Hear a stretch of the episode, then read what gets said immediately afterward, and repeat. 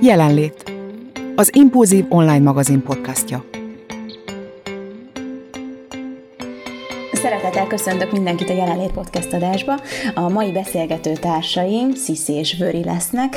Azért választottam őket, vagy azért szerettem volna veletek beszélgetni, hiszen egy gyermekes podcastünk lesz, a gyermeknevelésről és a szülőségről fogunk beszélgetni, és azt gondolom, hogy ez a téma felmerül, akár egy baráti társaságban, vagy bárhol, akkor Vekerdi Tamás neve is valahogy mindig elő szokott kerülni, akár a könyvéből idézünk, vagy csak egy gondolata beugrik. Nem véletlen, hiszen az ismert pszichológus számtalan időtálló bölcsességgel ajándékozott meg bennünket, és a mai adásunkban a szülőségről alkotott gondolataiból szemezgettem, és arra vagyok kíváncsi, hogy nektek mi a véleményetek ezekről a gondolatokról. Készen álltok a mai adásra? Na ne, sziasztok! Na ne, sziasztok, igen. Sziasztok! Nyolc gondolatot gyűjtöttem össze, szerintem kezdjünk is neki a mostani podcast adásunknak, mert hogy nagyon-nagyon érdekes gondolatokat próbáltam összegyűjteni, és nagyon kíváncsi vagyok, hogy mit gondoltok róla. Az első az, hogy nem szabad túlságosan beosztani a gyermek idejét, mert hogy Vekerdi Tamás azt mondja, hogy őrület, hogy a gyermekek minden percét a szülők beosztják, edzés, úszás, külön órák, angol, minden van, és pont arra nincs idő, ami a legfontosabb lenne, az pedig a játék. Mit gondoltok erről? Szerintem mielőtt válaszolunk, azt gyorsan rögzítsük, hogy Sziszinél mennyi idős a gyermek? 13 éves. Ugye ott egy 13 éves uh-huh. fiúról beszélünk, esetemben pedig ugye egy, hét, egy lassan 7 éves kislányról beszélünk, tehát azért más lesz szerintem az időmenedzsment, már csak az életkori sajátosságokból fakadóan is. De pont ettől lehet izgalmas. Panna, hogyha az én lányomon múlna, ő a hét minden napján mindenre járna. Tehát amíg ő már kitalálta, hogy ő dolgozni, és úgy fog, hogy ő egyharmad állatorvos lesz, ő egyharmad, nem tudom, zenész lesz, egyharmad balerina, és hogy egy, egy, egy napot így három részre vág, és három dolgot fog majd benne csinálni. Uh-huh. És ha plusz foglalkozásokat választhatna mondjuk az óvoda mellett, meg a játék mellett, akkor ő minden nap három dolgot csinál. Tehát miután végzett az úszáson, menne angolra, aztán mikor végzett az angolon, akkor menne utána zumbára, aztán mikor végzett a zumbán, menne néptáncra, és a néptánc után egy kis nem tudom, zongora. Tehát, hogy ő ebben a pillanatban így működik, de hát ugye ő egy 7 éves, tehát ő még mindent csinálna nála. Itt szerintem nekünk sokkal nagyobb a szerep abban, hogy, hogy hogyan osztjuk be az ő idejét, és ezt igyekszünk nem túltolni. De kíváncsi lennék rá, hogy mondjuk, amikor ennyi idős volt nagyjából Sziszinek a fia, akkor ők hogy csinálták? Hát szerintem nálunk pont fordított a helyzet, Benedek babának is nagyon nyugis volt, tehát most se nagyon szereti, ha túl sok a program, és túl sok felé kell menni, és ez régen se volt másképp. Nyilván, amíg pici egy gyerek, addig az az első, amit mondanak, hogy napirend, napirend, napirend, tehát fontosak a fogódzók és az időbeosztás, de hogy egyre nagyobb, egyetértek teljesen Vekerdi Tamással, hogy sokszor túl sokat akarunk a gyerektől mi szülők, tehát mert szerintem félünk attól, hogy lemarad valamiről, nem állja meg a helyét az életbe, ha nem csinál annyi mindent, nem ért annyi mindenhez, de hát néha engem is nyomaszt ez a dolog, mert mi abban egyeztünk meg a párommal, hogy egy valamit csináljon, amit szeretne, ez nálunk a sport, és aztán, aztán majd alakul, és ahogy ő akarja, és amit ő akar, úgyhogy nálunk egyedül a sport az, ami jelen van, de sokszor tapasztalom azt, hogy osztálytársaknál, hogy órák után már énekkarra rohan, vagy szolfés, vagy hangszeróra, de aztán utána a sport, és még persze egy kis angol, vagy bármilyen idegen nyelvtanulás is bele kell, hogy férjen. Úgyhogy nem tudom, hogy hogy csinálják, mert nálunk Benedek így is azt szokta mondani, hogy anya, már megint semmi időm nem jutott magamra megjátszani. Tehát, hogy nem tudom, hogy mások ezt hogy osztják. Tehát az időbeosztásnál már beszélgettünk egy korábbi podcastnél, hogy nem vagyok az időbeosztás bajnoka, és ez nyilván a, a gyerekre is valamilyen szinten át fog ragadni. Úgyhogy nálunk nincs ilyen nagy beosztósdi. De így is sokszor úgy érzem, hogy egyik pontból megyünk a másikba, úgyhogy nem tudom más ezt hogy csinálja. Ugye itt Vekerdi Tamás, bocsánat, egy pillanatra megakasztalak benneteket, csak hogy belemenjünk egy kicsit a mélyébe, mert hogy nem csak az időbeosztásról beszél, hanem arról is, hogy a gyerek mit játszik, és hogy nagyon sokszor azt vette észre, hogy a mai gyerekek már nem saraznak, ahogy ő mondja, vagy a homokozóban nem öntögetik a kis vizet, meg a homokot, hanem teljesen más játékokat játszanak, pedig erre lenne szükség, hogy fára másszanak, hogy kint legyenek a természetben, hogy mozogjanak, és a mozgásra tényleg külön ö, felhívja a figyelmet, mert ugye a mai gyerekek keveset mozognak. Most én pont azon gondolkodtam, amikor néztem ezt az idézetet, hogy na, most pont kinéztem az udvarra, nálunk még egy fas sincs az udvaron, amire fölmászhatna az a szegény gyerek, ami egyébként tök jó, mert én egy parás apa vagyok, tehát abban a pillanatban, hogy ez a gyerek fél méternél magasabbul lenne, én már látom, hogy leesik, ketté törik, ketté nyílik, ketté szakad, fönnakad, nekem akkor rögtön mindenféle ilyen apaparán beindulna, de hogy ugyanakkor meg belegondoltam, hogy egy ennyi idős gyerek, mondjuk egy 7 éves gyerek, ugye az óvodában, vagy 6 éves gyerek az óvodában azért elég sokat mozog, mert hogy mozgatják is őket, és nem is nagyon hagyják, hogy leüljön és egész nap a szoba sarkába legószon. Ez az egyik. A másik, én ahányszor megyek a gyerekért, ha jó időben mindig len vannak az udvaron és játszanak. Ez két percig nem ül a segén, nem is tudna egyébként, mert ez szintén ilyen kis sajátossága és lehet, hogy mondjuk ez a klasszikus értelemben vett kiengedni őket az érsekertbe, menjenek amerre akarnak, dzsumbujba, avarba, fára, minden, az nincs meg, de például anélkül, hogy mi ezt így alakítottuk volna, ő választott különböző mozgásformákat, így baráti társaság, meg, meg, meg kortársak kapcsán, mondjuk szeretne néptáncra járni, vagy szeretne elmenni zumbára, mert tök tetszik neki, hogy ott ritmusra rázták a popoljukat, mint az igazi kislányok, és hogy ebből fakadóan viszont annyiféle mozgás van, hogy én belegondoltam, hogy nem tudom, én azért nézem a napi lépésszám lépésszámlálót, de,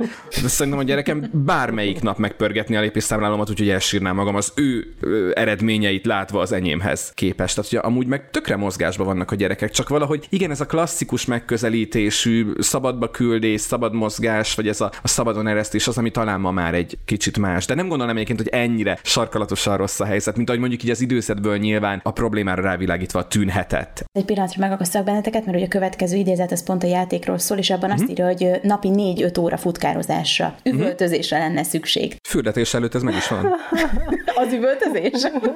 És a futkározás.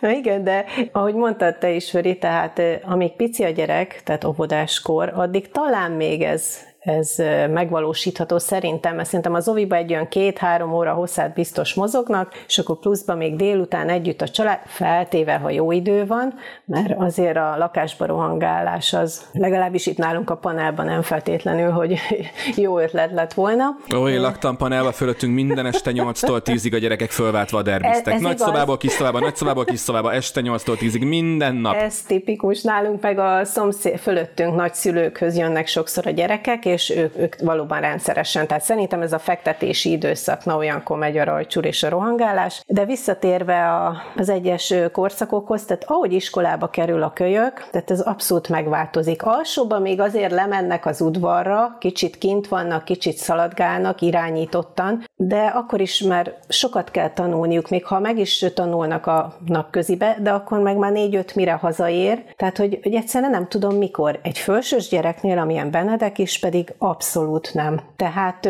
a szünetbe már nem mennek le, tehát emlékszem, mi általános iskolában még az volt a hetes feladat, hogy mindenkit kizavarni, lezavarni, nem lehetett ücsörögni. A mai gyerek mit csinál? Elő a telefon, támasztják a falat a folyosón, és nem akarnak lemenni. Már mondtam neki, hogy legalább, ha már telefonoztok és nem veszik el tőletek, sajnos nem, én egyébként nagyon kapacitálnám, hogy vegyék csak el tőlük, akkor mondom, legalább menjetek le az udvarra, ha jó idő van, és akkor ott, hogy legalább levegön. Tehát egyszerűen nem. Akkor vége az óra, hazarohanás, ebéd, ha edzés van, na ott legalább mozog, de ugye ez megint nem úgy, úgy mondjam szabadjáték, hanem ez is egyfajta kötelezettség, még ha szereti is, és levegőn van, és mozog is, de azért nem ugyanaz. És a vége az edzésnek, haza, este, akkor na még egy kicsit tanulni, és vége a napnak. Tehát egyszer nem tudom mikor. Úgyhogy ez nagyon ideális lenne pedig.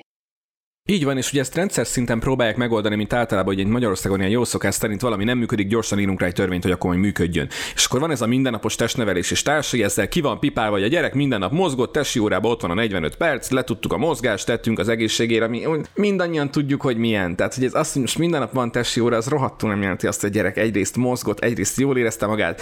A harmadrészt meg, amit mondtál, Panna, hogy ebbe az a játékos, pont az veszik ez a játékosság, ami abból fakad, hogy most a haverokkal elmegyek, mit tudom én, röpizni, vagy a haverokkal most éppen Kalocsán arra készülnek, lemegyek a vajasra egyet sárkányhajózni, vagy evezni egyet, tehát az, az tök nem ugyanaz, most a tassítanál azt mondja, hogy itt alapda dob ki a másikat, tehát nem? Annyira jó, hogy Egyébként már említettétek az iskolarendszert, mert a következő idézet, idézet ez pont ide fog kapcsolódni, és a vége az, a mai iskolarendszer ember és tehetség ellenes. Igazi Bekerdi bácsi mondat, ahogy Két pedagógus gyorsan reagáljon erre. Jó, de ezt nem hagyhattam ki, tehát annyira pont ide passzott. De az idézet eleje pedig így hangzik, az a tehetségről szól, hogy a tehetségről ma sem tudjuk, hogy micsoda, de az biztos, hogy deviáns. Egy kiemelkedően tehetséges gyerek nem kitűnő, inkább egy-két tantárgyból jó, ami érdekli, a többiekből meg esetleg bukdácsolhat. Na ezt egy szülő el tudja fogadni egyébként, például Sziszite, hogy egy-kettőből jó, a többiből meg lehet, hogy elég hát a mi hármas. most, mi most a felé tendálunk erősen. Tehát alsóban semmi gond nem volt, gyönyörűen tanult a gyerek, mindenből ötös volt, még ötödikben is, mert általában, mint most így utólag kiderült, megélt abból, amit órán hallott, meg esetleg itthon elolvasgatta, és jó. Hatodikba kezdődtek a problémák, és most hetedikben csúcsosodik ki, ugye ráadásul kamaszodik is, tehát a hozzáállása is erősen megváltozott a dolgokhoz, de próbáljuk ráébreszteni, hogy már nem elég az, amit az órán hall, és nem elég egyszer elolvasni ahhoz, hogy hozza azt a szintet, amire egyébként meggyőződésünk, hogy képes lenne. Úgyhogy most igen, sok tárgyból erősen, erősen rontott, úgyhogy hogy most itt arról van ez hogy most kezd kialakulni, hogy ő valójában miben igazán jó, és mi az, ami igazán érdekli, azt nem tudom, vagy csak egyszerűen a lustaság és a, a kamaszkor vívmánya ez, úgyhogy ezt majd az idő hozza, de egyébként teljesen egyetértek ezzel, tehát abszolút nem elvárás, hogy mindenből ötös legyen. Férjem részéről egy kicsit talán jobban, annak ellenére, hogy mindig nagyon jókedélyű egyszerűen megbeszéljük, hogy teljesen mindegy, hogy mi lesz a gyerekből, legyen akár egy jó asztalos, vagy kőműves, bármi, szeresse, amit csinál, legyen jó benne, az a lényeg, hogy jól érezze magát, de azért Azért, ha egy rossz jegyel jön haza Benedek, akkor Attila az, aki kicsit haragosabb ilyenkor, de én teljesen úgy vagyok vele, hogy nem, nem kell mindenből kitűnőnek, meg mindenből nagyon jónak lennie olyan szempontból nehéz, hogy a továbbtanulást ez most erősen befolyásolja. Tehát itt, itt nehéz most balanszírozni, hogy mi az, amit engedjünk, és mi az, amikor már rá kell lépni az úrnyakára. De az tök érdekes, hogy azt mondod, hogy amire meggyőződésünk, hogy képes a gyerek. Ez annyira, annyira reflex volt, hogy meggyőződésünk, hogy képes. Igen, az elvárások visszautalva múltkori podcastre. Hát igen, ez olyan nehéz, majd nem tudom, ti is majd látjátok, hogy uh-huh. az ember tudja, hogy benne van, hiszen ed, vagy mármint, hogy az a képesség, az a tudás, mert hiszen hiszen eddig is hozta, most is meg tudná, és egy csomószor bizonyítja is, csak már nem érdekli úgy, nem ez foglalkoztatja, de a jövő szempontjából meg ugye most dőlnek el fontos dolgok, ugye jövőre nyolcadikban megy, választani kéne azt. Tehát olyan érdekes, hogy pont azokban a korokban kell komolyan figyelniük ezekre a dolgokra, amikor meg abszolút alkalmatlanok rá kamaszként még erre. Tehát ez borzasztó. Teljesen, tök véletlenül jött velem szembe egy info, hát én ennek az infónak a létezésére is rácsodálkoztam, hogy állítólag 21, ez az agyunknak van olyan területe, komoly döntésekért felelős terület az agyunkban, ami 21 éves korunkig nem úgymond érik be. És akkor csodálkozunk rajta, hogy egy 14 éves középiskolás, vagy egy 16 éves kamasz, vagy egy 18 éves ember, az miért csinál baromságokat, miért csinál random hülyeségeket, amikor ennek konkrétan biológiai ö, magyarázata van, hogy hát azért, mert hogy még, még, még szerviz szinten nem érett annyira, hogy ne csináljon hülyeségeket. És, és akkor azt várjuk tőlük, igen, 14 évesen, hogy tudják, milyen középiskolába akarok menni, akkor már középiskolát úgy válasszon, hogy tudja, hogy abból tovább tud-e menni főiskolára, vagy egyetemre, vagy pedig ott majd valamilyen szakmát szerez. Hát belegondolok, hogy 18 évesen, hát hát fogalmam nem volt arról, hogy én mi a franc leszek. Jobb hiány választottam két szakot, mert azt tudtam, hogy tovább akarok tanulni, és bíztam benne, hogy majd valamire jó lesz. És amikor elkezdtem írni a szakdolgozatomat, utolsó fél évben rájöttem, hogy én rohadtul nem azt akarom csinálni, amiből fél év múlva diplomázni fogok. És, és a gyerekektől meg, meg valamilyen szinten ezt a rendszer szinten nem mi várjuk el, a rendszer várja el nyilván. És azért ez a, a szülőkre is csak, hogy, hogy ne csak a gyerekekről beszélni, a szülőkről, és a szülők vállára is egy bazin egy terhet oda tesz. Mert azért neked csak nyomja a vállad az, hogy, hogy 14 évesen valamerre tovább, és oké, okay, hogy majd, majd, majd erre vagy arra, de hogyha ott elvesz veszteget egy évet, vagy ha rájön, hogy uh-huh. ő nem uh-huh. erre született, vagy talál valami mást, akkor én leszek-e a hibás, vagy majd ő ezt belátja, vagy azért ez, ez nem lehet könnyű. Én örülök, hogy ennek még így, ez még kicsit messzebb van. Nem Nálunk most még csak az a dilemma, hogy most mesemondó versenyen, vagy mit tudom én, énekversenyen, vagy nem tudom hol, hogy készül föl.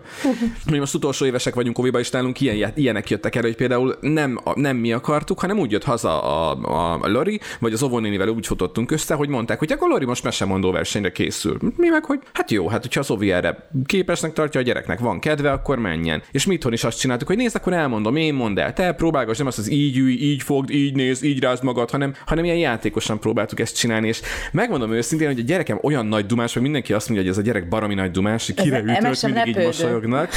Mindenki ezt mondja, hogy kire ütött ez a gyerek, és úgy vigyorognak rám. De egy gyerek baromi nagy dumás, és hogy hát ez neki biztos menni fog. És valahol nem tudom, tök szégyeltem egyébként érte magam, de a lelkem mélyen ott volt, hogy basszus, a mesemondó besén, ez a gyerek biztos tarolni fog. Hát nem létezik, hogy nem, hát akkorat beszélő kell, olyan cuki meg kell zabálni, hát nem, tehát mindenki van a saját gyerekével. És ennek a szerencsétlen gyereknek a mesemondó versenyre néhány nappal az két első fogából kiesett az egyik. Tehát az artikulációt elég rendesen megnehezíti a dolog, és berekedt. Oh, betaknyosodott. Tehát szerencsétlennek torok hangja volt, és nem bírta az ez a hangokat normálisan, csak egy ezt kimondani, és ő szépen lehűlt, és elmondta a mesét, de úgy látszott rajta, hogy tök fura volt neki a helyzet, és egy kicsit csalódás is volt, hogy onnan helyezés nélkül tért haza, aztán elment énekversenyre, ahol harmadik lett, tehát onnan már oklevéle jött, és nagyon büszkén mutatta, hogy neki helyezéses oklevele van, de oda is a Szovi indította, és egyébként ott is be volt rekedve szerencsétlen gyerek, szóval ott is nehezített pályán kellett helytálnia. Csak hogy azt tettem észre, hogy bár mi nem vártuk soha ezt, hogy, hogy a gyerek menjen, mert tehetséges fedezzék föl, amikor a szülő ilyen ingert kap mondjuk az ovi felől, hogy indítjuk, itt is indítjuk, mert jó, meg ügyes, meg hasonlók, akkor azért ott csak megmozdul a kis ördög, hogy áj, tök jó, hú, izé, hú, biztos majd milyen jól fog szerepelni, és szerintem ilyenkor kell marhára figyelni arra, hogy ezt ne toljuk rá a gyerekre, hogy én azt várom, nem, azt, nem is azt, hogy várom, de hogy hogy örülnék neki, hogyha ő valamilyen helyezést érne el, vagy, vagy megdicsérnék, vagy úgy jönne haza, hogy ne érezze azt, hogy neki ez kell, hanem hogy azt érezze, hogy ezt azért csinálja, mert ez egy baromi jó dolog, ami őt nagyon szórakoztatja, amiben ő jól érzi magát, mert szeret mesélni, szeret énekelni, szeret irázni magát, akkor csinálja. Szerintem ez, ez tök nehéz, mondjuk így, így kisebb korban. Ez még ugye azért kisebb teher, mint a, az iskola, amiről, amiről mesetetekben beszéltünk, de azért ez is teherám. Persze. Na térjünk vissza Vekerdihez. Szóval a következő az a titkokról szól, mert Vekerdi szilárdan állította azt, hogy a gyermekek elől semmit sem szabad ö, eltitkolni. Gondol itt halálesetre, ö, dicstelen családi történetekre, és hogy hatalmas nagy szakadék tátonghat szülő és gyermek között, hogyha egészen egyszerűen ö, titkok vannak a kapcsolatban. És kíváncsi vagyok arra, hogy hogy nektek volt-e olyan már, amire azt gondoltatok, hogy hú, erről jobb lenne inkább nem beszélni, vagy milyen jó lenne, hogyha erről mondjuk nem kellene mesélni a gyermeknek, ugyanakkor azt is úgy elfogadtátok, hogy bizony az sem jó, hogyha nem beszéltek róla. Talán előfordul, de Valahogy nem tudom, hogy ez abból adódik-e, hogy egy gyermekünk van, és mi hárman ugye annyira összeforrunk, hogy tényleg ha lehet ezt mondani, szinte örökké együtt vagyunk. Biztos ebből is adódik, hogy nagyon sok dolog, tehát észre se vesszük, ahogy kiskorában is így volt, úgymond észre se vettük, hogy ott a gyerek. Tehát, hogy úgy beszélgetünk, beszélgetünk, telik a nap, és, és minden szóba kerül, és nyilvánvalóan nem hallott azért olyan dolgokat, ami, ami korának nem megfelelő, de, de majdnem mindig mindenről tudott, és, és érdekelte is, és az ő szintjén mindig el is mondtuk neki, legyen ez Dédike halála, vagy, vagy bármi, ami épp szóba került, egyáltalán nem vagyok a híve annak, hogy ezt titkolni kéne, ugyanakkor nem is, nem is hogy mondjam, nem tudatos ez, hogy na most akkor leülünk és megbeszéljük, és neki is tudnia kell, hanem egyszerűen hozza az élet. Kiskorában is így volt, mindent meg lehetett vele beszélni, mindent el lehetett neki magyarázni, és ahogy Kádár Anna Mária is szokta mondani, tehát, hogy amíg ő kérdez, és van kérdése, addig, addig mindig kapott válaszokat, és aztán eljutunk mindig arra a pontra, amikor már tudjuk, hogy innen tovább már nem tartozik rá, és ez a mai napig is így van. Tehát, sőt, néha már sokszor úgy is érzem, hogy talán nem kéne ennyi mindenbe így belevonni, de most meg ugye már, hogy úgy mondjam, kezd most már nagy fiú, tehát most meg már egyre több minden érdekli, és sokkal mélyebben, és egyre több kérdése van, úgyhogy néha csak úgy kamillázok, amikor föltesz egy-egy kérdést bizonyos témákba, de mindig kap válaszokat, és mindig megbeszélik, és nyilvánvalóan a családban bármi olyan történik, vagy olyan helyzet adódik, akár kisebb-nagyobb konfliktusok, mindig előkerül és érdekli is, és bevonódik, úgyhogy ezt is abszolút osztom, hogy fontos, fontos, hogy a gyerek a maga szintjén, de tisztában legyen a családi élettel minden szinten. Vöri, nálatok? Hát én, én tisztán emlékszem az első ilyen két ilyen nagy dilemmánkra. Mindkettő így néha apukámmal kapcsolatos, mert hogy úgy hozta az élet, hogy neki olyan betegsége volt, hogy a, az élete utolsó pár évében először az egyik, aztán mindkét lábát elveszítette, és addigra már megvolt, megvolt Lori. És fura módon valahogy, valahogy köztük valahogy valamilyen nagyon-nagyon erős kötődés alakult ki, amilyen szerintem nekünk a 30 év alatt nem jutott, vagy nekem a 30 év alatt nem jutott vele. Valahogy az a kevés idő, amit, ő, amit ők együtt töltöttek, valahogy egészen más ö, dimenzióban működött az ő kapcsolatuk. És akkor az első ilyen dilemmánk igazából az volt, hogy hát tudjuk jól, hogy mit holnap utántól a, a papa úgy jön haza, hogy nincs lába, és hogy mi a jó Isten csinálunk? A holnap utántól nem megyünk anyujékhoz? Vagy, vagy mit teszünk? Ekkor talán ilyen két éves körül volt uh, Lori, és már akkor is nagy dumás volt. És uh, és elmentünk meglátogatni aput a kórházba, tök jó volt egyébként, meg hát ő úgy mutatta, hogy ő ezt így nagyon jól viselte, és aztán a gyerek utána elkezdett, addig folyékonyan beszélt, elkezdett dadogni. Na és akkor ez volt az első ilyen pofáncsapás nekünk, hogy akkor, akkor jó döntést hoztunk el, vagy hogy ez most mennyire a mi felelősségünk, vagy nem készítettük-e fel, vagy hogyan kellett volna fölkészíteni. De hogy készítettétek fel? Hát igazából úgy, hogy a papának műtétje volt, hogy most már jól van, hogy, hogy bemenjünk meglátogatni. Ugye az előző lábát is egy idővel korábban elveszítette, tehát hogy látott már úgymond ilyen szempontból fogyatékkal élő embert, de megmondom őszintén, hogy a, az a második műtét az olyan volt, hogy én 30 évesen is majdnem megnémultam, amikor megláttam, mert hogy ne szépítsük, ott ül az ágy közepén egy félbevágott ember. És erre látványra nem vagy kész és, és akkor jöttem rá, hogy nem is titkolódzni, de lehet, hogy valahogy, valahogy például egy ilyen, ilyen mérvű változást sokkal jobban fölépítve kellett volna bevezetni a mi életünkbe. Úgyhogy például, amikor apu nem sokkal később meghalt, akkor már én fölhívtam egy pszichológus ismerősömet, és megkérdeztem, hogy mit javasol. Nem azért, hogy én így, így nem tudom, így túl hype ezt a dolgot, mert tudom jól, mindenki azt mondja, ha már említetted Anna Máriát, ugye ő is Kádár Anna Mária, és az azt mondja, hogy a halál az életmesénk része, és hogy mesélhetővé kell tenni tenni a gyereknek a saját történetünket, és ő majd a saját kis szintjén azt a helyére teszi, és a saját szintjén tudja kezelni ezeket a, a meséket, de hogy mégis hogy mondjam el neki, hogy, hogy ő nincsen, mit fog ebből egy, egy, egy két-három éves gyerek érzékelni, hogy fogja ezt megélni, és nekem például akkor ez tök jó volt, hogy, hogy ez a pszichológus ismerősem elmondta, hogy hogy közelítsük meg, hogy a gyerek ilyenkor még ilyen picikorban ugye én centrikusan gondolkozik, maga felől gondolkodik, hogy őt most ott hagyta a papa, hogy akkor ezt hogy mondjuk el neki, hogy, hogy mondjuk el neki, hogy őt most is nagyon szereti, nem azért ment el, mert, mert hogy bármit rosszul csinált, meg hasonlók, és Na, az például egy komoly dilemma volt, hogy ezt elmerjük-e mondani, haláleset, klasszikus családi tabu. Szerintem a szex után talán az első legnagyobb tabu, amit, amit így, amivel így mit kezdesz a gyerekkel. És nekünk ez viszonylag korán kijutott, és akkor tapasztaltam meg, hogy igen, ez, ez tényleg tabu, hogy ezzel mit kezdjen az ember. Főleg amikor ilyen, ilyen közel állnak egymáshoz, mert hogy előttem van a kép, hogy, hogy, hogy amikor bementünk anyuékhoz, akkor a Lorkának mindig az első útja a papaszobájába vezetett, ki addigra már többnyire általában csak az ágyon ült, és arra mentem be, hogy a gyerek már ott ül a nagyapja mellett, és ahol a lábának ugye a hely van, így ott van a kis keze, és így ül mellette. És egy szót nem szól, csak ott ül mellette, és, és, és nézik a tévét az én örök mozgó gyerekem, aki két percig nem ült le, ha, ha nem volt muszáj, és ott ült fél órát, órát a, a nagyapja mellett. És amikor míg ezt fölkészültettük magunkat, hogy oké, okay, akkor ezt hogy beszéljük meg vele, hogy akkor most először elmegyünk anyujékhoz, mikor már apu nincs ott, hogy kell majd mondani a gyereknek, megbeszéltük, hogy ki mondja meg hasonlók, beléptünk a házba, és még semmit nem mondtunk, nem indult el a gyerek a szoba felé. Pedig semmit nem tudott. Tehát tök érdekes, hogy valahogy az, az élet meg, meg a kis receptoraik meg, meg akkor is úgy működnek, hogy ha akarnál, sem tudnál szerintem titkot tartani, olyan igazi fontos titkot megtartani előttük, mert ugye olyan szenzorai vannak a gyerekeknek, nem tudom, hogy ebből te, te mit érzékeltél mondjuk Sziszi Benedek esetében, de én már nagyon sokszor észrevettem, hogy egyszerűen olyan szinten szenzitívek azokra a rezgésekre, amik körülöttük vannak, hogy szerintem nem is érdemes titkolózni a gyerek előtt, csak igen, azt, azt kell kérdésedre felelve Panna, vagy Vekerdire reagálva, azt kell megtalálni, hogy, hogy ezeket a, a tabukat, ha úgy tetszik, vagy ezeket a titoknak szánt dolgokat valahogy hogyan, hogyan osszuk meg úgy velük, hogy az az, az őszintjüknek megfelelő legyen. Nekem ez egy ilyen nagyon komoly tanulópénz volt. Hú, jó, földobtam hangulatot, igaz? Köszönöm, hogy ezt elmesélted nekünk. Ez egy tanulságos és ne, hát megható, vagy nem is tudom, szívszorító történet volt.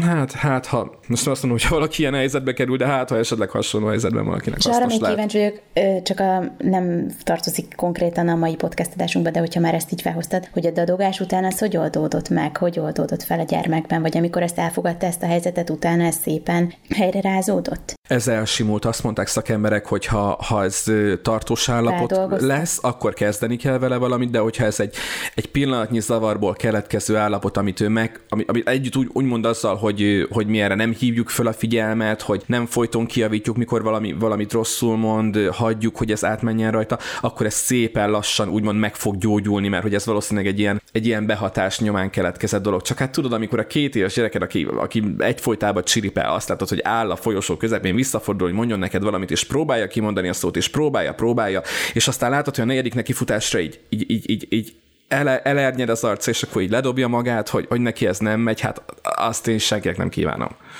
Tehát azért így nagyon-nagyon nehéz volt. De, de az idő oldotta meg igazából. Na, azóta be nem áll a szája, nyugi.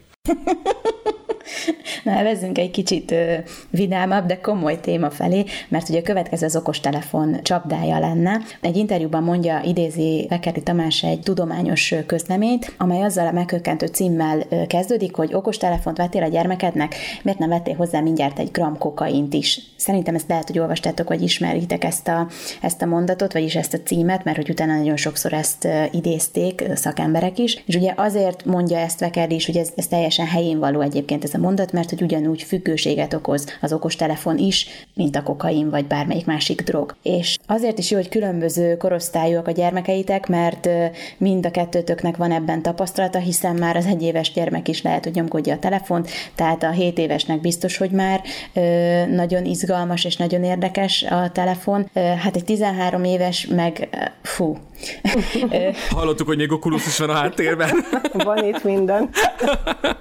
Szóval, hogy, hogy vannak egyáltalán szabályaitok, elveitek, tartjátok valamihez magatokat, vagy, vagy próbáljátok csak jól csinálni, ez egy olyan téma, amiről egyébként majd fogunk egy önálló podcastet is csinálni, mert szerintem itt van miről beszélni, de, de ami hirtelen eszetekbe jut, azt most osztálytok meg velünk, Léci. Én ezt most így első körön tényleg azért engedném át Sziszinek, mert hogy amikor, amikor Benedek annyi idős volt, mint most Loris, szerintem akkor még azért másképp voltak jelen ezek az okos eszközök az életünkben, mert ezek azért évről évre egyre jobban hódítanak teret, és egy pár évvel ezelőtt még nem volt ennyire magától értetődő a jelenlétük az életünkben. Szóval szerintem, hogy mondjuk egy kisgyermek korból, mondjuk egy, egy felnövekvő gyermeknek hogy adsz ilyet a kezébe, arról szerintem Sziszi többet tudna mondani, mint én, én majd inkább a, a, a pici Viszont részről. biztos, hogy ti is küzdötök vele. Küzdünk, küzdünk, csak szerintem Sziszi egy folyamatot fog ebben látni, meg Ez most biztos. egy pillanatnyi állapotot, uh-huh. és szerintem az sokkal izgalmasabb, hogy ő, ő mit fog uh-huh. mondani. Hát az óvodában nekünk még szerencsére nem volt ilyen, tehát Benedek még az a korosztály, amikor ez nem volt ennyire a köztudatban még, szerencsére, Igazából ő még nem is tabletezett, hála Istennek, nem hogy telefon. Úgyhogy nálunk ez a, ez a kis függőségi dolog, ez maximum a tévénél valósulhatott meg, de azért igyekeztünk minél jobban figyelni rá, hogy, hogy abból se legyen túl erőteljes függés. Úgyhogy így az óvodás évek gyönyörűen elmentek a, az okostelefon és egyéb ilyen kütyük nélkül. Aztán elérkezett ugye az általános iskola. Az első két évben szintén nem volt probléma, sőt, talán még harmadikban sem. Negyedikben, ha jól emlékszem, negyedikes volt, amikor már így hallottam tőle, hogy egy-két osztálytársának van telefonja, amin bevallom őszintén nagyon meglepődtem, mert úgy gondolom, hogy egy negyedikes gyermeket még nem feltétlenül engednek el egyedül sehova, meg úgy gondolom, hogy talán még nem is kéne, főleg egy nagyvárosban. Úgyhogy nem igazán értettem, hogy miért van szüksége egy negyedikes alsó tagozatos kisgyermeknek telefonra, amikor folyamatosan a tanító nénik bácsik felügyelete alatt van, tehát tényleg bármi probléma van, rögtön értesítenek minket. Úgyhogy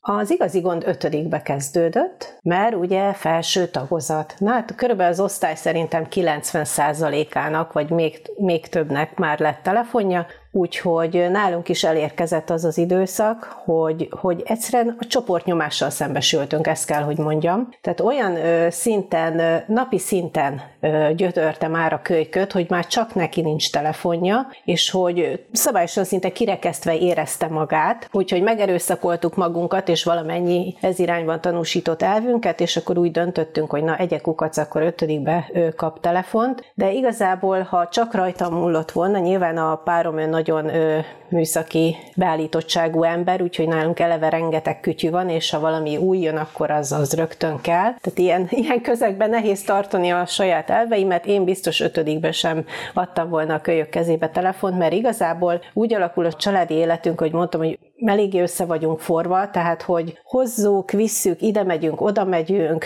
tehát hogy nem igazán megy sehova egyedül. És ha bárhol ott van, ott meg ö, tud segítséget kérni máshogy is. Úgyhogy minek az a telefon? Tehát nem másnak, mint játéknak. Tehát ö, igazából a mai napig már hetedikes, de telefonon nem szoktuk tudni elérni, mert le van némítva, sőt, nem egyszer megtette azt, hogy kinyomott, mert ő most épp egy játék közepén volt, és én belezavartam. Tehát...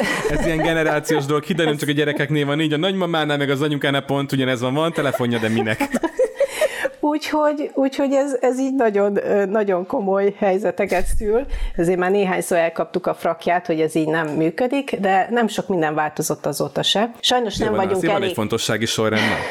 Na. Nem vagyunk elég következetesek, ezt be kell, hogy látni. Próbálunk szigorúskodni, de aztán mindig valahogy beadjuk a derekunkat, meg néha belefáradok, hogy már megint el kell mondani. Úgyhogy nagyon nehéz, nagyon nehéz, és ahogy mondtam is, a mozgás is a szabadidő kapcsán, tehát hogy az iskolába is ezt csinálják. Tehát a szünetbe is nyomkodják, nézik és játszanak, nagyon veszélyes dolognak tartom, és nagyon, nagyon nehéz őket leszedni a szerről, hogy úgy mondjam, mert tényleg bizonyos függőségi jeleket tud időnként mutatni nagyon mérges tud lenni. Ugye most már kamaszodik is, tehát erőteljesen kifejezi az érzéseit, a véleményét, stb. Tehát, hogy, hogy sokszor van veszekedés, és nem érti, hogy mi az, hogy a telefon, és a telefon az kell, és a telefon az itt legyen. Úgyhogy, úgyhogy nagyon oda kell erre figyelni, mert nagyon, nagyon veszélyes szerintem. És sajnos édesapa sem mutat túl jó példát, mert ő is elég összenőtt a telefonjával, úgyhogy én itt egyedül meg hiába próbálom tartani a frontot.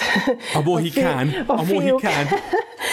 Igen, az utolsó mohikán, a fiúk sajnos ilyen szempontból A fiúk lenyomnak. már elvesztek. Igen, igen, az éterben bizony. Ú, de hogyha valakit ez a téma érdekel, akkor mindenképpen hallgassa vissza a jelenlét podcast adásunkat Tarjanna Máriával, mert szerintem nagyon-nagyon jó tippeket, tanácsokat adott olyanokat, amiket tényleg a mindennapi életben szülők, pedagógusok tudnak alkalmazni, mert hogy most annyi minden eszembe jutott, nagyon, nem nagyon mély nyomot hagyott az a beszélgetés egyébként, azóta is volt, hogy kétszer-háromszor visszahallgattam, mert tényleg mindig megragad valami benne, és, és azt, azt viszem tovább, és például ez érdekes volt, amit Cici mondta, hogy ugye nagyon nehéz kiszakítani a gyereket ugye a telefon, a telefon közelségéből, és hogy mondta, hogy igen, hogy nagyon nehéz is lesz, mert hogy már akkor ingert kap, hogy, tehát, hogy annál nagyobbat kell ö, neki adni, ö, vagy azzal tudod majd kirángatni, mert hogy különben nem fogja azt mondani, hogy na jó, hagyom a telefon, mert ez sokkal izgalmasabb. Tehát, hogy azzal nem fogod tudni kirángatni, gondolom, hogy hát gyere, akkor olvassunk egyet, vagy hasonlókat, hanem, hanem sokkal nagyobb kell, és akkor miután már ez így megtörtént, meg egyre több ilyet tudsz neki adni, ami, ami más, de mégis nagy inger, akkor már utána ugye ez a balansz beáll. Na mindegy, nem szeretnék ebbe így belemenni, meg a Tarjana Mária zseniálisan levezeti, de, de tényleg azt mindenkinek ajánlom azt a beszélgetést is. Egyébként ezt, hogyha nem látod, akkor nem hiszed el, hogy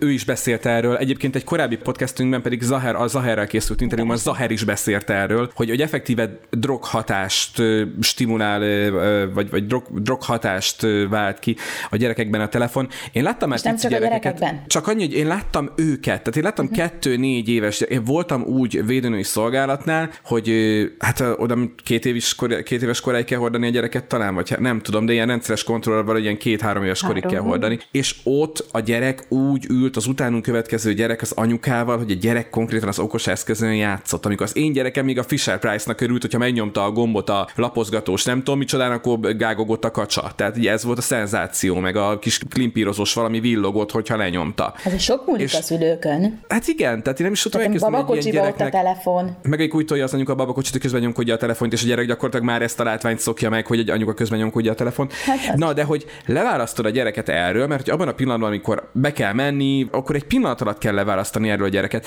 Én tényleg meglepődtem rajta, hogy milyen dűrohamot tudnak kapni a gyerekek, hogy tényleg egy pillanat alatt ilyen kis tirexek, meg ilyen kis raptorok lesznek belőlük, hogy úgy visít, úgy ordít, úgy csapkod, úgy nem szeret, olyanokat tud produkálni, ami, ami rémisztő. És ez tényleg egy, egy rohadt eszköz, tehát nem, valami, nem valamiféle szerről választott, hanem egy, egy, egy, egy darab műanyagot kivettél a kezéből. És általában ennek is, ahogy mondtad, a, hogy idézted Tarit, ennek is valamiféle reakció, válaszreakcióval van kapcsolatban, igen, hogy annyira szenzitíve reagál a gyerek arra, hogy mondjuk ő az ujjától, ahova odaérinti, ott azonnal történik valami, az ott fölvillan, bludjan, plutyan, kattok, hasonlók, hogy utána nagyon-nagyon nehéz e, erről az inger gazdagságról levenni, vagy ezt visszadni neki más módon. De tök érdekes, hogy Nálunk előfordult, hogy a gyerek kapott okos eszközt, nem olyan idős korban, de most is úgy játszott, hogy mondjuk együtt játszunk a tableten, mondok valamit Angry birds én fogom, ő néha nyomkodja, én néha nyomkodom, megvan, hogy hány pályát játszunk, meg aztán lezárjuk, eltesszük. És tudja is, hogy ennek ez a rendszere. Tehát, hogy ez a tablet nem az övé, azt nem veszi föl, azt nem oldja föl. Azért tettem rá dupla, dupla gyerekzárat.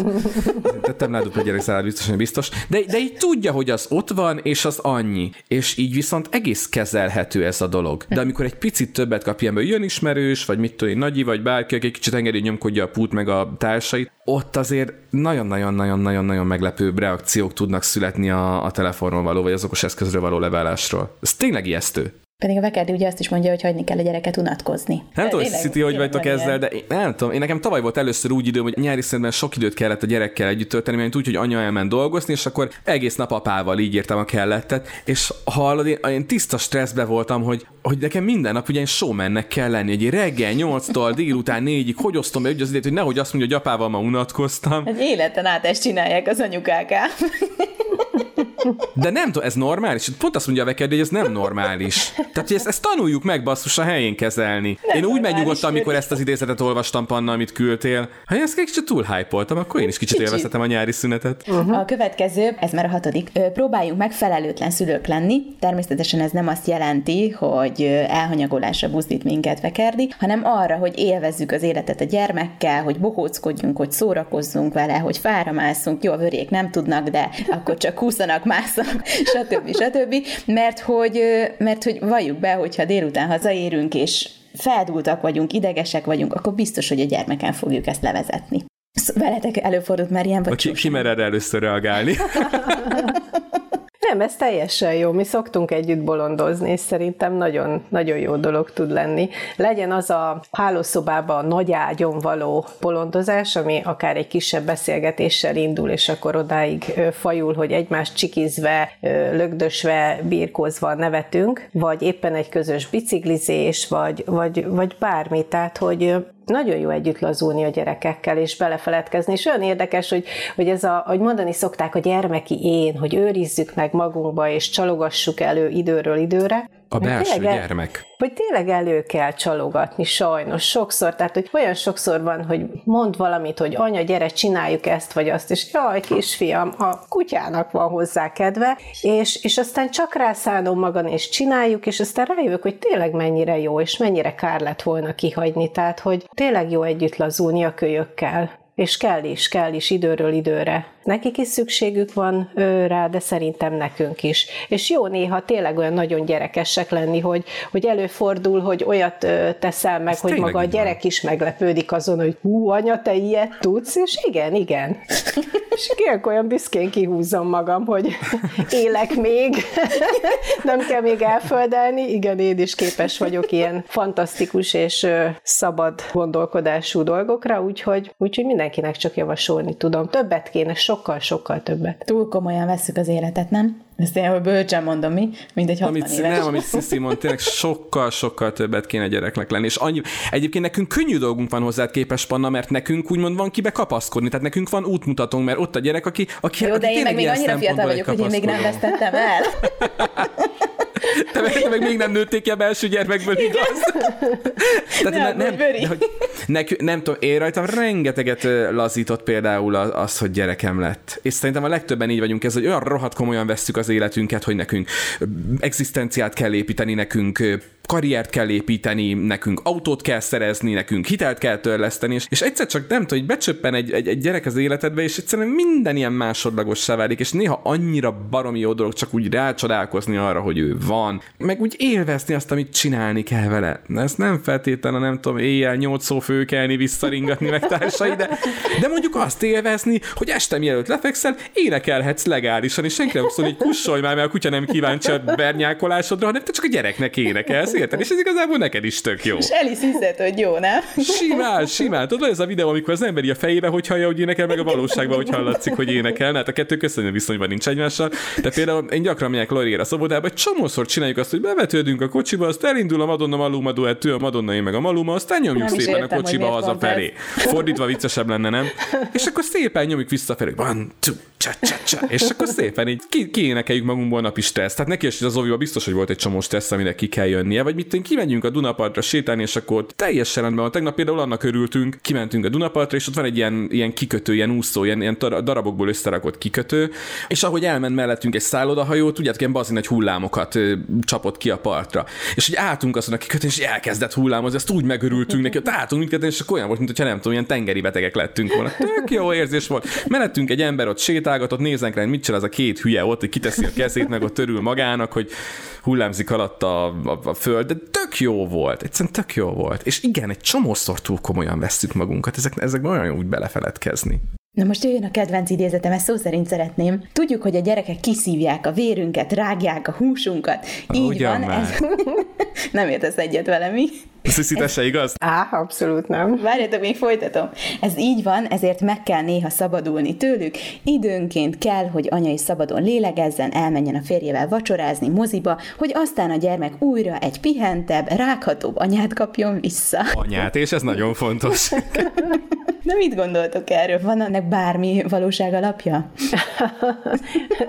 abszolút, abszolút. Nagyon, nagyon fontos. És olyan érdekes, hogy amíg kicsi volt, addig talán sokszor fel sem tűnt neki, hogy most úgymond ő le lett téve a nagyinál, vagy a nagypapánál, vagy itt vagy ott, mert mi elmentünk esetleg valahova, nem, hogy nagyobb lett. Most így iskolás, hogy sokszor kikérte magának, hogy tegyük fel, ugye hazamentünk, hazautaztunk a locsára anyujékhoz, és nővéremékkel esetleg beültünk meginni egy pohár bort, és ő mindig kikérte magát, már megint elmentek? Tehát, hogy így, így nem is értettük, hogy ez hogy van, és, és vicces volt, mert elég nagyocska volt már, de azért el kellett neki magyarázni, hogy igen, valóban sokat vagyunk együtt, és nagyon fontos, hogy együtt legyünk, de néha külön is kell lennünk, és nem elég apának apának meg anyának lenni, hanem férfinek és nőnek és házaspárnak is kell lennünk. Úgyhogy ezt szépen így levezettem neki, és akkor mindig elcsitult. Ez és, hát így félig meddig, de muszáj volt, mert, mert nagyon komolyan mondta, és nagyon nem értette, hogy ő, ő most valamiből egyrészt kimarad, hmm hogy ő, ő, ő miért nem, a másik meg, hogy, hogy miért nem vagyunk mellette, tehát hogy, hogy akkor vagy maradjunk otthon, vagy, vagy vigyük el őt is, tehát hogy ő ezt így, így nem nagyon tudta a helyén kezelni, úgyhogy ezt néhányszor el kellett mondani. Azóta hogy... már küld benneteket, nem? Igen, igen.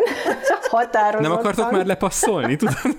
Akarjatok már egy kicsit. kicsit. Szabad, szabad gépidő, igen, igen. Úgy szokott lenni, mindig kiosztom a feladatot, hogy ugye mit kell megtanulni, meg mit csináljon meg, és akkor persze utána lehet lazulni, és alig, hogy kitesszük a lakásból lábunkat, rövid időn belül csörög a telefonom, hogy akkor ő most már mindennel kész van, és akkor ugye játszhat. Úgyhogy, és nagyon gyakran, nagyon gyakran megkérdezi, hogy anya, nem, nem mentek valahova, vagy esetleg nem kell menni vásárolni? Milyen szépen diplomatikusan küld titeket otthonról. Igen, nagyon nagyon, nagyon, nagyon cuki. Jó gyerek. Úgyhogy többet kéne mennünk, mert most szerintem sajnos ez biztos, hogy ez a Covid hatása is, de egy kicsit ilyen barlang szindrómások lettünk, tehát olyan, olyan megszoktuk azt, hogy nem lehetett menni, és aztán most olyan nehéz nekiindulni sokszor egy-egy programnak. De a múltkor, múltkor nagyon vicces volt, házassági évfordulónk volt, és kitaláltuk, hogy na jó, hát este csak menjünk már el vacsorázni, a gyerek már elég nagy, majd intézi magát, és olyan szerencsét helyzetbe kerültünk, hogy odaértünk az egyik kedvenc helyünkre, és kiderült, ugye hétköznap van, meg hát azért nincs még akkora élet itt Szegeden se, így még most indul majd be. És odaértünk fél nyolc körül, és közölte a pincér, hogy szuper, örül, hogy itt vagyunk, mit szeretnénk vacsorázni, de ők nyolckor zárnak, úgyhogy így a szuper kis randi. A nyugi ez az alapjárat. Tök mindegy, hogy mi van. Úgyhogy a szuper randink, a randink elég rövidre sikerült, úgyhogy, úgyhogy többet kéne. Viszont épp azon gondolkodtam, hogy múltkor fel is vetettem már a fiúknak, hogy jó, eleve most moziba nem nagyon jártunk, mert most az utóbbi időben már az egyszer-kétszer voltunk. Moziban, na ott nem voltunk már nagyon régóta ketten. Tehát, hogy általában olyan filmekre megyünk, amit a kölyök is megnézhet. És, és az, hogy úgy igazán csak mi ketten, csak úgy mozi, az nagyon régen nem volt, úgyhogy majd fel is, fel is buzdítom a férjemet, hogy ideje egyet mozizni. Kíváncsi vagyok, hogy ez így marad, ha az elemi ösztön felújított verzióját viszik vissza a moziba. Zárójel bezárva, Panna. Minden kisebb a gyermek, gondolom, annál nehezebb saját magatokra, mint szülőkre időt. És egymásra, nem, nem inkább úgy mondom, tehát, hogy nagyon nehéz időt szentelni egymásra. Úgyhogy Vöri, te ebben, most ugye még csak 7 éves a Lorca, uh-huh. tehát ahhoz képest még picike, uh-huh. tudtok erre tudatosan figyelni, hogy legyen közös időtök? Most már igen.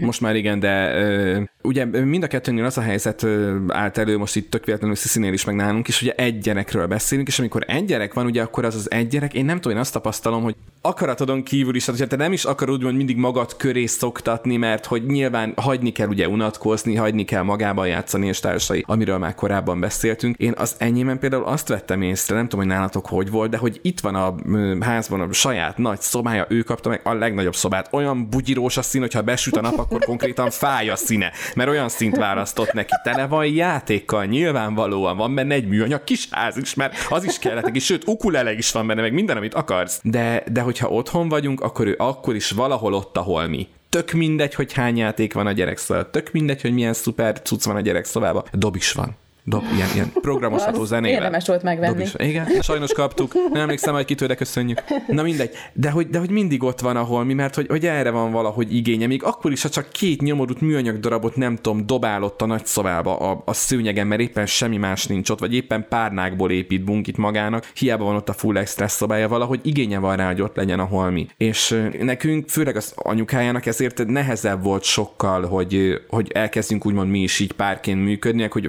az ő anyukája anyukája, és egy kipihentebb, rághatóbb anyuka legyen, mert hogy rágja őt már 7 éve egy viszonylag kisebb nagyon megszakításokkal, de nagyjából folyamatosan. És szerintem olyan egy-két évvel ezelőtt kezdtünk úgy tudatosan figyelni arra, hogy oké, okay, akkor egy évfordulóra menjünk el vacsizni valahova. Oké, okay, hogyha már mit tudom van egy mozi, van egy film, amit megnéznénk, menjünk el megnézni. Oké, okay, hogyha mit én eljönnek a mamáik, tűnjünk el itthonról. Kicsit a mamáiknak is jusson ki a jóból. Tehát, hogy erre tényleg így elkezdtünk tudatosan figyelni, mert, mert hogy egy gyerekkel szerintem azért a, lehet, hogy picit még nehezebb, mint, mint mondjuk amikor kis tesó van, és akkor ők úgy, úgy elszórakoztatják egymást, vagy eljátszanak egymással, és akkor mondjuk akár órákra el tudnak úgy tűnni, hogy hát mondjuk, hogyha csönd van, akkor az nem jó, mert azt tudjuk, hogy az általában valamilyen intőjel, hogy túl jól érzik magukat valamiben, nagyon elmélyedtek valamiben, de hogy, de hogy úgy, hogy nem kell, hogy ott legyél. És nem azért, mert nem akarsz ott lenni, meg ki akarod húzni magad, hanem mert egyszerűen ők úgy megtalálják magukat a maguk, kis világában. És egy gyerekkel szerintem azért nehezebb volt, mert hogy, hogy több igénye volt arra, hogy ő ne legyen egyedül, hát hogy ne lenne, hát persze, hogy igénye van rá, hogy ne legyen egyedül. Végül pedig arra gondoltam, hogy térjünk rá arra, hogy elég jó szülőnek tartjátok-e magatokat,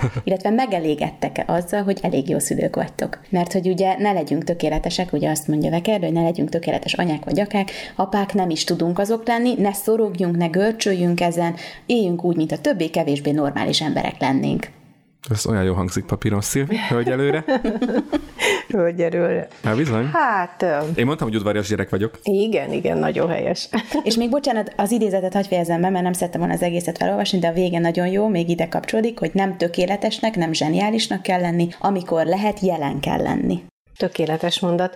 Szerencsére nem, nem aggasztanak a dolgok ilyen szinten, úgy gondolom. Van sok minden, amin aggódok, de nem azon, hogy mennyire vagyok jó szülő. Néha elgondolkodom, ugye rengeteg családot, szülőtársat lát az ember maga körül. Gondolok itt akár az iskolai közegre, vagy pedig a sport kapcsán. A sport kapcsán érdekes, hogy a, a gyerekek ugye már 7 éve járnak egy osztályba, de hát nem tudom miért alakult így, de a szülők között nem nagyon van szoros kapcsolat, legalábbis úgy látom. Úgyhogy őket eléggé kívülről tudom csak lát, látni, hallani, illetve Benedeken keresztül, hogy hogy csinálják a dolgaikat, hogy élik az életüket. A sporttal kapcsolatban már inkább kisebb, nagyobb beszélgetések folynak ott a szülők között, tehát valamennyire belelátok mások családi életébe is. Úgyhogy nyilván olyankor felfelmerül, hogy én vajon így csinálnám, mert szerintem ez jó-e, hú, mi nem így csináljuk, talán másképp kéne, el szoktam ilyenkor gondolkodni, de úgy, úgy általában úgy gondolom, hogy a lehetőségeinkhez képest elég jó szülők vagyunk. Itt ugye nálunk felvetődik, ugye, mint nálatok is ez az egyke probléma, hogy tényleg az ember annyira ráfókuszál arra az egy gyerekre, hogy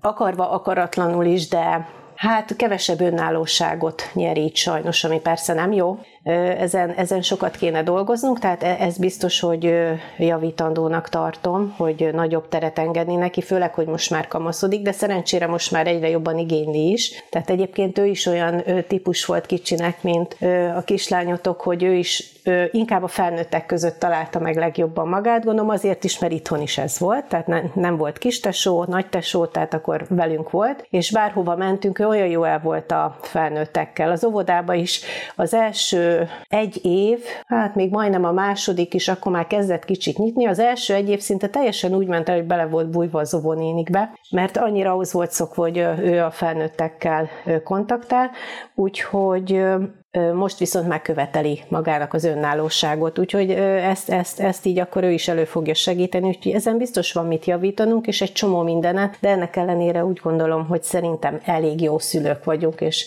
próbáljuk, próbáljuk tartani ezt a szintet, nem alábbadni. Őri? Hát, szeretném azt hinni, hogy elég jó. Folyamatosan kételkedsz magadban? Én mindig. De nem csak a szülőségemben, én alapvetően egy ilyen típus vagyok. Tudom, azért is kérdeztem. A páromról meg vagyok győződve, hogy ő erre született. Ő meg néz rám nagy szemekkel, hogy a hülye vagy. De, de, de nagyjából ezekkel a szavakkal. Nem.